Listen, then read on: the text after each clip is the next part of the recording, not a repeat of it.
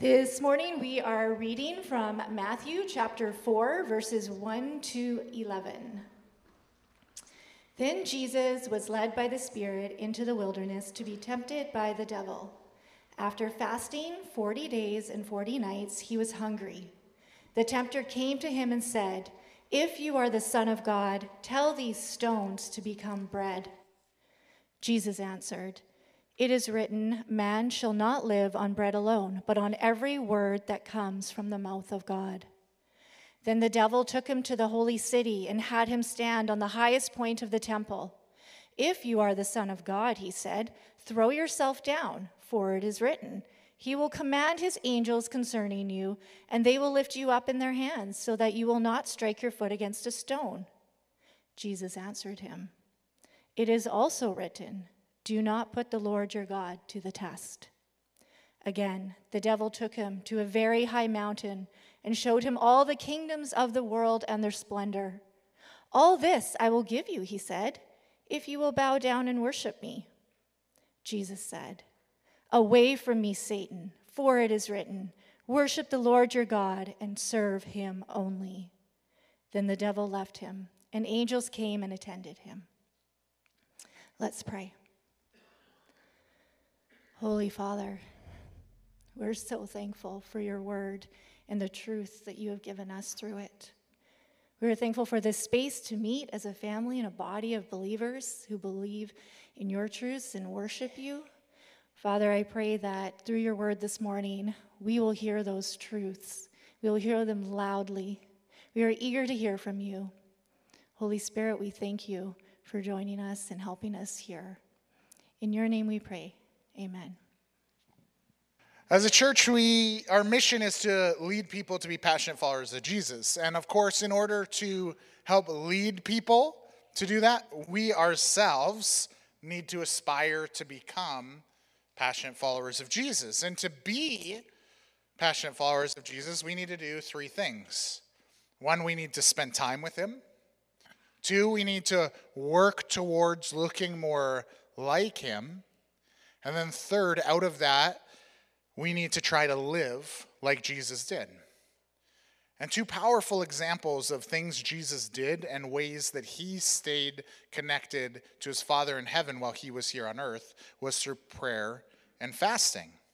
Jesus both fasted and prayed an incredible number of times, but often we don't really think about that. And as we enter into doing the same, what we really do is accomplish the three things that we're trying to set out to do. So, over the next three weeks, as we pray and fast, I'm going to teach as well on those practices. And today we're going to begin with fasting because I know for most of us, uh, fasting is probably the one we think about the least. It's easy for us to throw up a quick prayer, or maybe we're familiar with the Lord's Prayer and we pray that regularly, or maybe we just have uh, a regular routine, a list we pray through, something like that. But to fast is something that we do far less frequently. One study said that less than 50% of Christians have ever fasted. One survey of a specific church from a pastor I know showed that only about 2 percent of a church fasted in any form of regularity. So, what is fasting? Well, fasting at its most basic is just the act of not eating food. Fasting, though, as a spiritual practice, is not eating as an opportunity to worship. So, fasting is not eating food as an act of worship. And this is something we see Jesus do. Now, I know that seems a little bit different because uh, I don't know about you, but when I think about Jesus' life, I typically think about times of feasting. I think about a lot of times where Jesus ate food and did so with others. I mean, I can think about things like the Last Supper. I think about Jesus feeding 5,000. I think about that time where Jesus went to a wedding and the party wanted to go on, so he turned the water into wine. I think about Jesus eating and feasting an awful lot. Fasting, not so much. But if we're to look at the Gospels, the accounts of Jesus' life, the, across the four of them, we'll see that Jesus fasts a number of times. And that fasting actually comes at critical moments.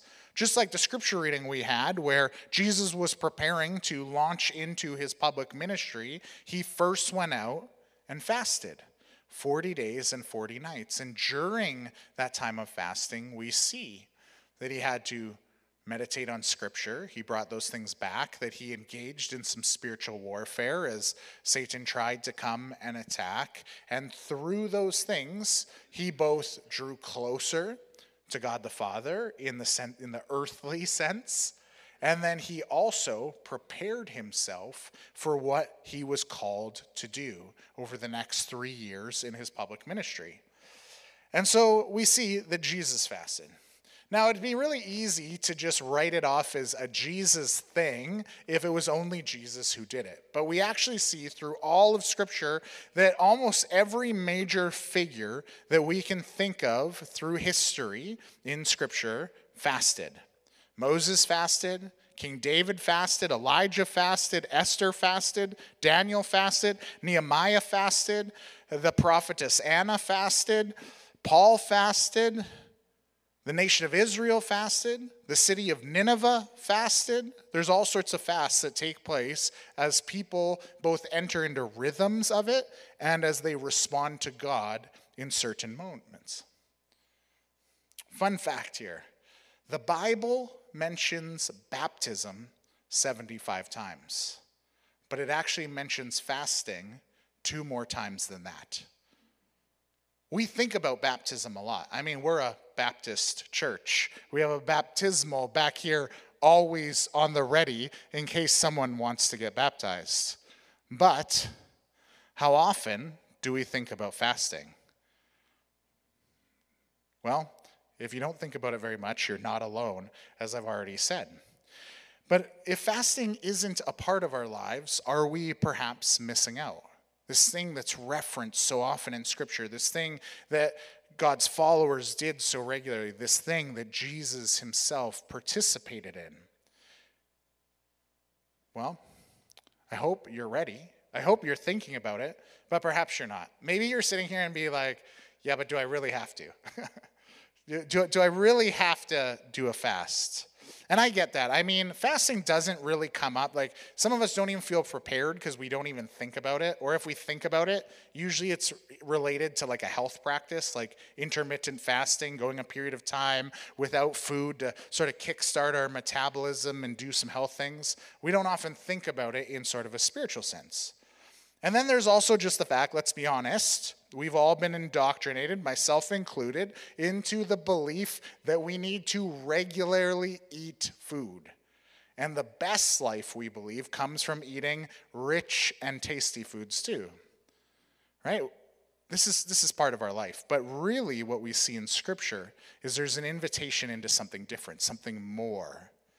Now, I'll be upfront and say that there is never an explicit command that says to fast.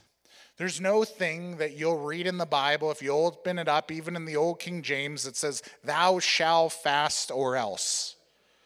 There's no, You're a horrible sinner for not fasting. But while it's never explicitly commanded, we see that it is implicitly taught and seen so that there's something for us to pick up on. For instance, just two chapters after which we just read, when Jesus went away and fasted, he ends up teaching something called the Sermon on the Mount. And in that, we read this passage. This is Jesus saying, When you fast, do not look somber as the hypocrites do, for they disfigure their faces to show others that they are fasting. Truly, I tell you, they have received their reward in full. But when you fast, Put oil on your head and wash your face, so that it will not be obvious to others that you are fasting, but only to your Father, who is unseen. And your Father, who sees what is done in secret, will reward you.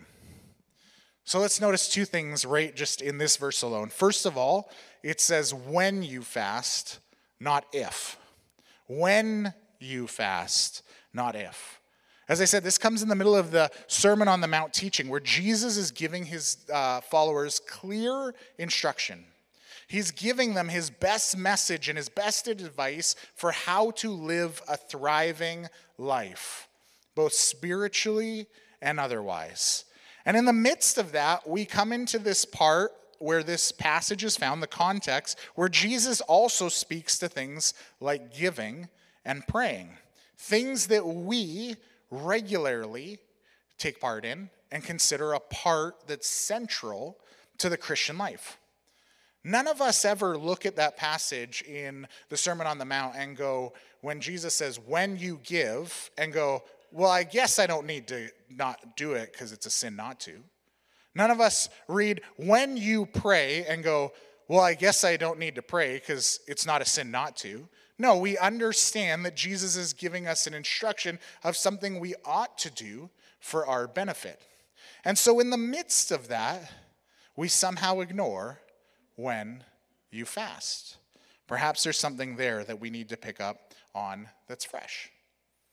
Now, a couple chapters after this, we see that Jesus also again talks about a timing for us to fast. In chapter 9, we read when Jesus is asked why his disciples aren't fasting, he says this How can the guests of the bridegroom mourn while he is with them? The time will come when the bridegroom will be taken from them. Then they will fast. Jesus said that a time would come for his disciples to fast, and that time would be when he is no longer physically present with them. Well, Jesus is in heaven. We're waiting for him to return. So, by reading this passage, we should understand this is our time to fast. So, it's when we fast, not if. But another reason that we see in that first passage in Matthew 6, verse 18, is that there's actually a promise of God for when we fast. It says, And your Father, who sees what is done in secret, will reward you. Now, it doesn't tell us how or when or where God's going to provide uh, a certain type of reward, but what it does tell us is that this is a promise of God. And if God promises something, it happens. And we know that for a fact, and we know we can have it and trust in it. Why? Because of what God has done through Jesus, through Jesus' death and resurrection. God's already dealt with the most significant promise that he's ever made. And so we can trust him in these smaller things. And so there's this idea that we should be fasting, that it's a regular part of discipleship, of life, of following after Jesus. The question then is so, what purpose should we have in it? Like, what should the reason be behind uh, why we fast? Well, that's really an important thing for us to consider because let me tell you what happens when you don't have a good purpose when you fast. You get miserable. And I mean, you are miserable when you fast without a purpose. Let me read you uh, an account of one guy that I read. This is him sharing this in a book on fasting. He said, You know, I fasted on several occasions, and I felt like nothing ever happened. I just got hungry. He then goes on to describe sort of his miserable experience. He said, You know, I couldn't even go to the breakfast table with my family because I didn't think I would have enough willpower to abstain from eating. So rather than spending time with my family, I simply went to work. But then at work, the coffee break was unbearable. And I had to tell a little white lie to get out of why I didn't want to go with the group. And all I could think about all day was how hungry I was. So I said to myself, if I ever get through this day, I'll never try this again. Maybe this is an experience you've had. And I can attest to personally uh, knowing the difference that a purpose in fasting has. I remember the very first time I ever fasted, it was very clear to me what I was supposed to do. I was a youth, I was in grade eight, and I had been at a youth conference. And during a time of worship, God used something that someone said in that time to speak very clearly to me. I felt that I was being called to give up junk food for 40 days. And, as, and, and what God told me was, I want you to do this as a way to set yourself apart like Daniel did.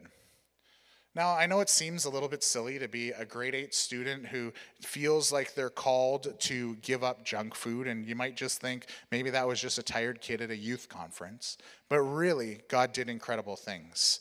I remember uh, that it was a powerful time because there was something my friends and I would do every day. From the beginning of grade seven to that part in grade eight, every single day, we would walk at lunchtime from our school campus to 7 Eleven.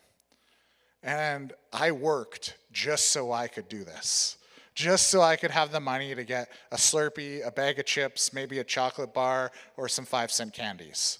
You know, this is something that I did with my friends. And every day I would do this with my friends, both Christian and non Christian. Well, suddenly I felt called to have this change. And so I decided that every day I would still walk with my friends. And so I would walk with my friends to 7 Eleven. And instead of buying anything, I would choose not to. And during that time, it was amazing how God spoke clearly to me and helped me to draw closer to Him. And another thing that happened was people began to ask questions. Like, Kyle, you're still working, right? Yeah, you have money, then why aren't you buying a Slurpee? And I'd have opportunity to interact with them. It was a great time, and even though there were challenges in fasting that way, there was this hook within me that kept pulling me along and encouraged me through all of it. Now, fast forward that to the next time that I tried to fast. This time I didn't think at all about why I was fasting, and so I struggled through the whole experience. I just was like, well, I guess I should, and so I'm just gonna do it. And whew, well, I was miserable and hangry and grumpy and irritable and angry with everybody. And I, every moment that my stomach would grumble, I'd say to myself, I should just quit. What was different? The purpose. This has been an on and off thing for me, and probably for many others, if you talk to people who fast regularly, that when they have a clear and articulated purpose, it makes all the difference. Doesn't mean there's not going to be a struggle. It doesn't mean there's not going to be hunger pains or different things going on within you, but it does allow you to press into God and what He would have for you. So having the right purpose is key. But there's also wrong purposes. So let's start with those. Bad purpose number one looking spiritual. This is what Jesus talked about in that passage in Matthew chapter 6. You see, in his day, it was very common for people to fast. That was part of their regular rhythm. And one of the problems became the Pharisees would end up making themselves look terrible. So you were like, man, they're really going through the wringer on this fast. Like, look how spiritual they are. They're really doing this. And Jesus said, well, that was the reward you get the noticing of the people who are surrounded around you, that's all the reward that I would have for you. It's very different, though, he says, when we do something else. But he tells us very clearly if we want to enter into fasting to be holier than thou or to seem super spiritual, we're not going to get anything out of it. And so, for those of you who may consider going in this over the next 21 days with us, no, that can't be our purpose. Second reason we can't, thing we shouldn't do, a bad purpose, is to get stuff from God. Sadly, this is something that I had picked up, and I don't even know where exactly I picked it up. Maybe it was from the fact that I read scripture and saw that people got things after they fasted. Maybe it was a teaching I, I picked up on somewhere, but I had come to this wrong conclusion that the reason I was fasting was to get something from God. And sometimes this is our approach when we come to fasting. We say, well, maybe if I fast, God will grant me this, or God will get me that, or God will heal me. And the list can go on and on. And we say, God, I'm fasting so that you fill in the blank. Well, remember what Jesus said when Satan's tempting him in the wilderness. We're not to what? Manipulate God. We're not here to test him. That's not what fasting is. It's not about getting. In fact, it's the complete opposite. We see time and time again the number one reason found in Scripture for fasting is not to get from God, but to give to Him. The first reason we fast is to be an offering to God, to please Him. You might remember when a couple years ago we went through the book of Romans, and right in the center of the book of Romans is chapter 12. Well, center of sort of how it flows. And in the, that chapter, it begins with telling us, you know what, you've learned all this good stuff. Paul's spent, spent all these other 11 chapters telling us things we should know as believers. And then he says, this is then what your response should be. Romans chapter 12. Therefore, I urge you, brothers and sisters, in view of God's mercy, offer your bodies as living sacrifice, holy and pleasing to God. This is your true and proper worship.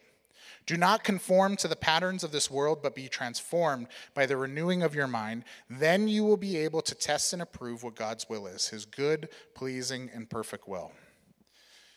You know, I don't know about you, but the whole time I've grown up in the church, the thing I've heard most is give your heart to Jesus. Give your heart to Jesus. And that means trust Jesus. Give over your emotions to Jesus.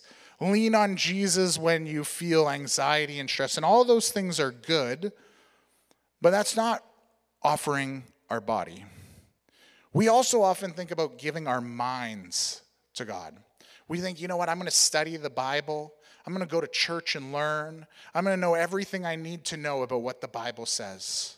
And that's great. It tells us to conform our minds so or to transform our minds and not be conformed to the patterns of this world so that we can learn what God would have for us. But still, that's not a holistic view. When God speaks to his people, he says for them to love them with their heart, their soul, their mind, and their strength, meaning their body. God wants the whole of us. And one of the ways that we do that, one of the ways we offer all of ourselves to Him, is by fasting. Fasting is giving our body and what our body wants over to God. Theologian Scot McKnight calls fasting body talk. It's the way we talk to God with our body. It's how we say to God, I want you, I need you, I hunger for you more than anything. You know, by physically restraining ourselves, we're simultaneously using that, we're supposed to simultaneously use that time and perhaps energy that we'd put into preparing food or eating or spending time, uh, you know, around a table with people, to, and we're supposed to take that time and apply it towards God, offering ourselves to Him. Sometimes we do that through reading scripture. Sometimes we do that by praying. Sometimes we do that by going and doing the things God calls us to do as an act of worship. This is what fasting is about. It's about taking away the food so we can add more of God in. It's a discipline for ourselves of subtraction, but not subtraction just so we have less than, but so that we can add more of God in. And right here within this purpose is also the reason behind we do it. As it says in Romans 12, we do this in view of God's mercy. We fast as worship because of all that God has done for us. When we fast, what we do is we temporarily give up food because Jesus gave up his life. We offer him a few hours because he gave us eternal life. We're giving a little in response to the allot that God gave us. Now, there's lots of other sub reasons that play into this, but this is our primary reason why we fast, because we want to offer ourselves to God. Now, as we go through that, there's other sub purposes that maybe you want to think about as we go through this 21 days together. And one of those purposes is for conquering sin. Right? When we offer our body as a living sacrifices, it says, offer ourselves holy and pleasing. How do we be holy? How do we be set apart? We strive not to sin. But let's be honest, sin and the patterns of sin in our lives are difficult to overcome. But we see in fasting, there's opportunity for God to do something. There's a guy from the fifth century. He ended up becoming uh, the Pope in Rome, named Saint Leo the Great. Said this. He said, "Fasting gives strength against sin. It represses evil desires, repels temptation, humbles pride, cools anger, and fosters all the inclinations of a good will, even unto the practice of every good virtue. You know, good godly people, since the church was established, have seen fasting as a way to control sin issues and build up good activity within their lives. You know, there's an interesting reason the seven deadly sins are ordered in the way they have. You know, the early church believed in seven deadly sins, things that would steal our attention and our hearts away from God.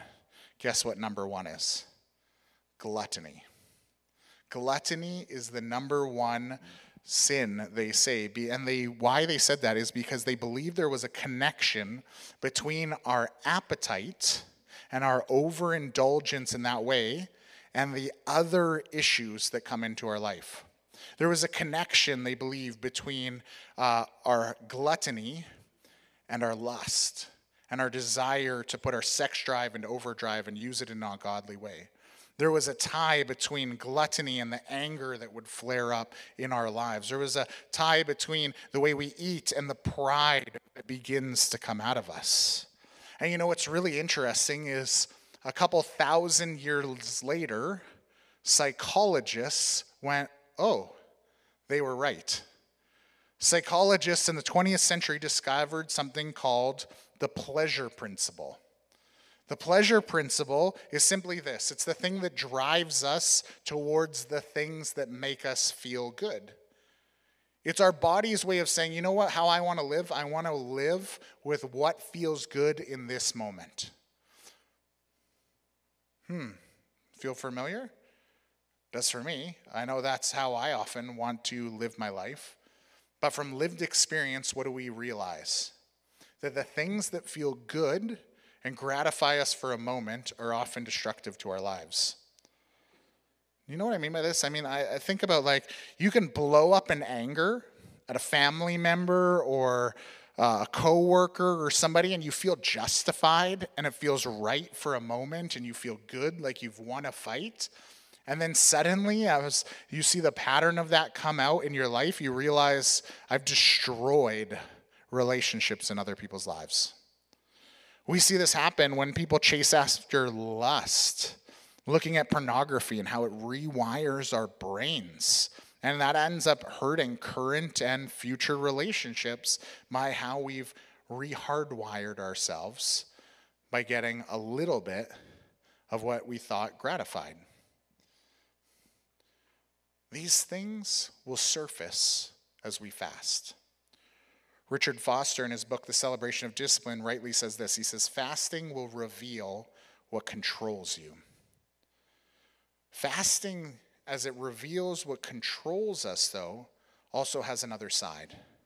It teaches us how to stop ourselves from pursuing that which gratifies in the wrong way. It teaches us to carve out those things that control our lives and put God in their place. The more and more we fast, the easier it becomes to control the sin patterns in our life, particularly those of things like lust and anger and pride. One pastor I know shared his experience that when he was wrestling with lust, he realized that fasting was actually the key. By controlling his hunger and offering more of his regular life to God, he was actually able to see freedom from his desire to look at pornography. He went on to say this. He said, When you can't overcome a sin, whether it's pornography or gossip or yelling at your kids, it's because you are outside the range of your own willpower. So here's what you do He prescribes this. He says, Fast, offer your body to God so that the Spirit can break a hold of the sin that's over your life. You know, even with fasting, it's going to be really difficult if it's not something you participate in regularly. But what we do in that time is we go to God time and time again. This is what I do. When I'm fasting, I go to God and I say, God, this is really hard without you. Will you help take hold of my desire to eat? Will you help me carve out time for you? And it's amazing, again, with that purpose of offering myself to God, what happens is that God responds by you by his Holy Spirit working in me. He uses that time. And when I also offer up that time for him to carve out other patterns of sin in my life, it gives him time to work. It gives me him time to bring new life to me because I'm choosing not to satisfy. If you're in some type of pattern of sin, whatever that is in your life, and you're going, man, I just can't get over this. Like this thing, you, maybe you resonate with the Apostle Paul. That I do that which I don't want to do, and I don't do the things I want to do. And that's you, and you're struggling with that in your life. I encourage you go to fasting. This is going to be an important discipline for your life. Finally, quickly, good purpose number three to turn up the volume to crank up our communication with God. Throughout Scripture, we see prayer and fasting go hand in hand. What's prayer? It's just communicating with God. It's talking to Him, it's listening to Him. And when we fast along with that, what happens is it sort of cranks up the volume on the speaker and amplifies our prayers like a megaphone. Think of what happens in, in the early church. In Acts chapter 13, verse 1 to 3, I'm not going to read the whole scripture, but it's here on the screen.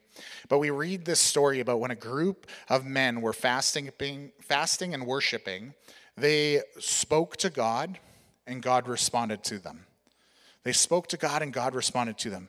God, we want something from you. God gives them direction, they're able to go do it. Things were amplified in that situation. On the total other side, we, we see somebody, uh, some situation like the city of Nineveh.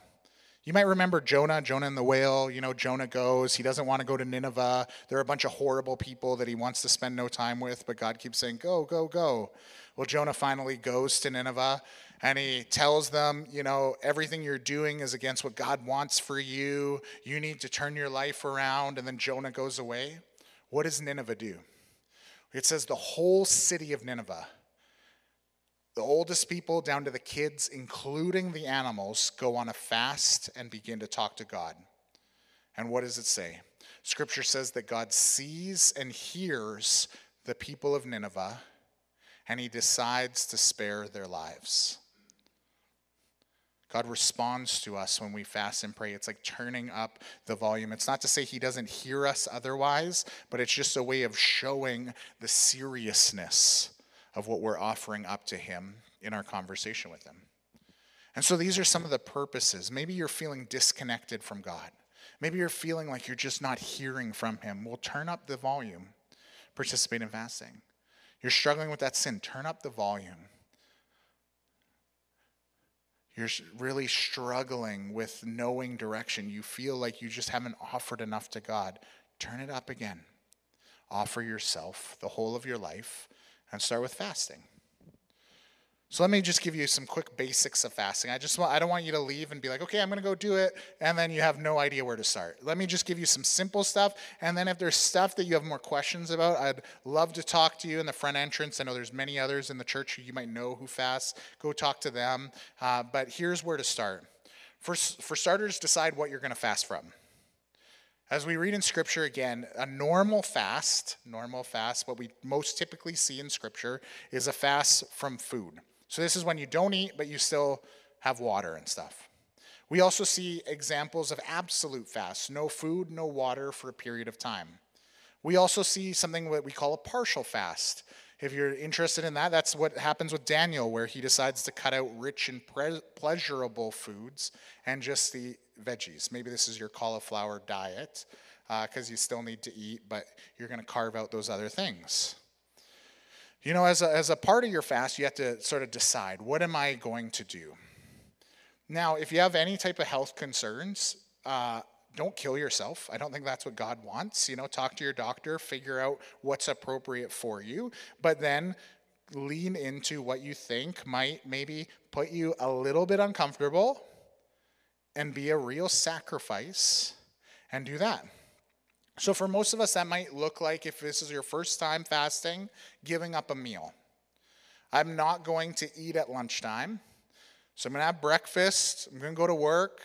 Uh, I'm going to have some water through the day, but then at my lunchtime, I'm going to take a break and I'm going to pray or read my Bible or go out to my car and turn up some uh, music and just worship God. You know, there's, there's that sort of thing.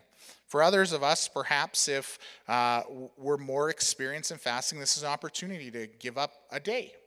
Most typically, what we saw in the early church and what we even see in Scripture is a period of time from sunup to sundown. And so it's an opportunity for you to say, okay, I'm going to have dinner, I'm going to go to bed, and when I get up, I'm dedicating this whole day to God. And then we break our fast at the end of the day or the next morning at breakfast. Perhaps maybe this food thing's not an issue, and so you're going to give up just part of your diet. You're going to say, I'm not going to have alcohol, I'm not going to have meat or desserts or junk food or something that I really enjoy. And, that, and when I want that, when that craving kicks, I'm going to use that as a moment to remember I need to focus on God. Or perhaps maybe you have a health issue. There's no, like, this is a judgment free fasting zone. Find something else that you really like or that really controls you and give that thing up. Maybe it's social media or your phone or the TV or news or some type of activity that you just have to do every day to sort of get by. Consider giving that up for a period of time over this 21 days. Give it up for the whole 21 days, or maybe just a day or a part day if you like. The point of all these fasts is that we're giving up something to offer ourselves to God. Now, how long you should fast and when is going to depend to you over these 21 days and hopefully going on, but uh, d- just decide. For most of the church history, what people did was actually give up two days a week. This is actually really only stopped at the Reformation in the 1500s. But prior to that, what a lot of churches did and believers did was they gave up two days or part of two days to mimic the suffering of Christ. They would give up food on Wednesdays to remember that was the day that Jesus was betrayed. And they give up Fridays because that was the day Jesus was crucified. And then what they would do is they would feast on Sundays. Remember remembering that Jesus rose. So maybe that's a pattern you want to follow. If that's too much, don't do it. Just find something that works for you. But whatever you do, I encourage you to make a plan. Don't do it willy nilly. You will fail. Like, listen to my personal experience. I failed so many times just being like, I'm going to fast. And then how am I going to fast? I don't know. I'm just going to do it. And I didn't survive. So have a plan. When am I going to fast? What am I going to fast from? And which of these purposes is going to be my fast in this season? And as you're doing that, decide not just when I'm going to do it, but how am I going to start it? What am I going to do in the middle? And how am I going to end? At the start of it, I would encourage you to t- uh, take a time for prayer. So if you're starting this in the morning or you're skipping lunch or whatever after breakfast, you're going to say, Lord, help me. I'm going to be hungry over these next hours. Help me to focus on you. Holy Spirit, I'm offering you this time to do something in me or through me at work or something like that. Then, in the time that you are fasting from a meal, pray, read your Bible, sing. Again, do those types of things that help you draw closer to God. Use the hunger pangs that will come as a reminder to redirect your thoughts to God, and do that all through whatever period you fast. And then, when you end, thank God for the opportunity to spend time with Him. If you do any fast of more than like skipping a meal, also just a, a good piece of advice end slowly. Like if you're only doing water, add a little bit of juice. If you're only drinking water and juice, add like a light meal before you jump in. Because if you suddenly go out for a cheeseburger because you made it to sundown and McDonald's drive-through is the only thing open, you are going to have a gut bomb and feel gross. Like that's just practical advice, but consider how you're going to do that. Finally, I encourage you to consider whether you're going to do this alone or do it in community. Many people misunderstand the warning of Jesus in Matthew chapter 6. They think for some reason that that tells us that we shouldn't have other people involved in our life. Uh, you know, but what Jesus was really saying is don't do this as something that is to seek attention, trying to be spiritual people. In fact, what you'll actually find in Scripture, loads and loads of time, particularly you'll read this in the Old Testament accounts, is that God called communities to fast together. There was a regular rhythm within the Jewish calendar to fast before they feasted, and it was to remember what God has done in their life, how they have now sacrificed to respond and prepare for the feast or the remembrance of the good things God has done. If you're in a community group, talk about it if you're open to it. Have the encouragement of, of others. Talk about it as a family. You know, you can either all do it together or you don't, uh, or you're on a different schedule, whatever. It's still an opportunity to talk and to learn, especially if your parents or grandparents involved in some kid's life. This is a great example to point people and disciple them along the way. So these are the things that we do, which are sort of the basics of fasting. I've given you sort of some of the purposes. Now let me close with just one warning and one encouragement that comes with it. The warning is this if you choose to fast, it's going to be a spiritual challenge. There's spiritual warfare that takes place as we do this. This is part of what we're doing. We're trying to connect our body with our the wholeness of our soul, mind, heart and strength, and that does something that the enemy of God does not like. You will experience difficulties and temptations. Those things that control you, the enemy of God is going to try to use them to distract you and turn you away from Him. That's why we see those things that control us flare up. And so you need to remember to press into God. Because if you don't, you will feel like quitting, and it's going to go be your ugliness is going to go beyond just being hangry which you'll get over if you get used to this, but this thing will come and try to eat you. The other thing that's going to happen as part of that spiritual warfare is that you're going to feel like nothing's happening. The enemy is going to try to get you to think that nothing is going on. But we have to remember that there's more to reality than just what we see going on. There's stuff that takes place in the spiritual realms that happens in fasting. So let this encouragement come from Arthur Wallis, who wrote a great book. If you want to read it, it's called God's Chosen Fast. It's a super quick read, but he writes this. He says, Do not make the mistake of judging the efficacy of your intercession by what you feel. Often in seasons of prayer and fasting, you will find the going harder instead of easier, and you will seem to experience less rather than more liberty. This is often when the most is happening. This is wrestling. This is heavenly warfare. Often you will not see till later the full results, but the promise stands. Your Father who sees in secret will reward you. So let's just take a quick moment and listen to the invitation of Jesus for how we can fast. I want you to just take a moment thinking about the fact that Jesus said, Come and follow me. And consider how you might be able to use this as a part of your worship life. For some of you, you're going to hear a very clear plan. You're going to sense exactly what you should do. And I encourage you to follow after that. Others are just going to feel a prompting to just try this. And I encourage you, don't let that go. For the others of you, you're going to feel a distance and emptiness in the silence. And for that, I encourage you to use that as an opportunity to remind you to try so that you can turn up the volume to hear God's voice more clearly. Let's just sit for a moment with the words that Jesus said Come and follow me. God, you are so good to us. And we thank you that you invite us to come to you and to follow you. We thank you for this invitation into to fasting. And Lord God, I confess there's been many times in my life where I've resisted or I've done it with the wrong heart and reason. Lord, I thank you that you forgive me for that.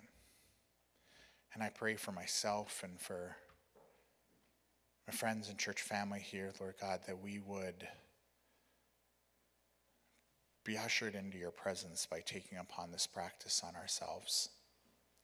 Both individually as a, and as a community, God, we offer ourselves to you.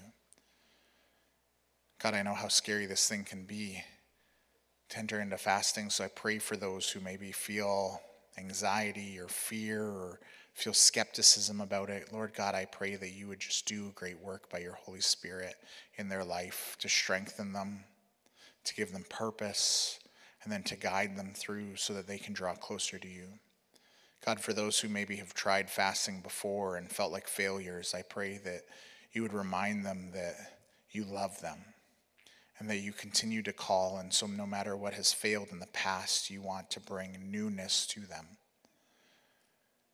God, I pray for those who, who are excited about this. God, I pray that you would just encourage them through this whole season. God, would they draw closer to you and be inspired by you more and more? And God, as we as a community give ourselves to you, I pray that you would be pleased by our worship, that you'd be honored by the sacrifices we make. And then, Lord God, would you guide us?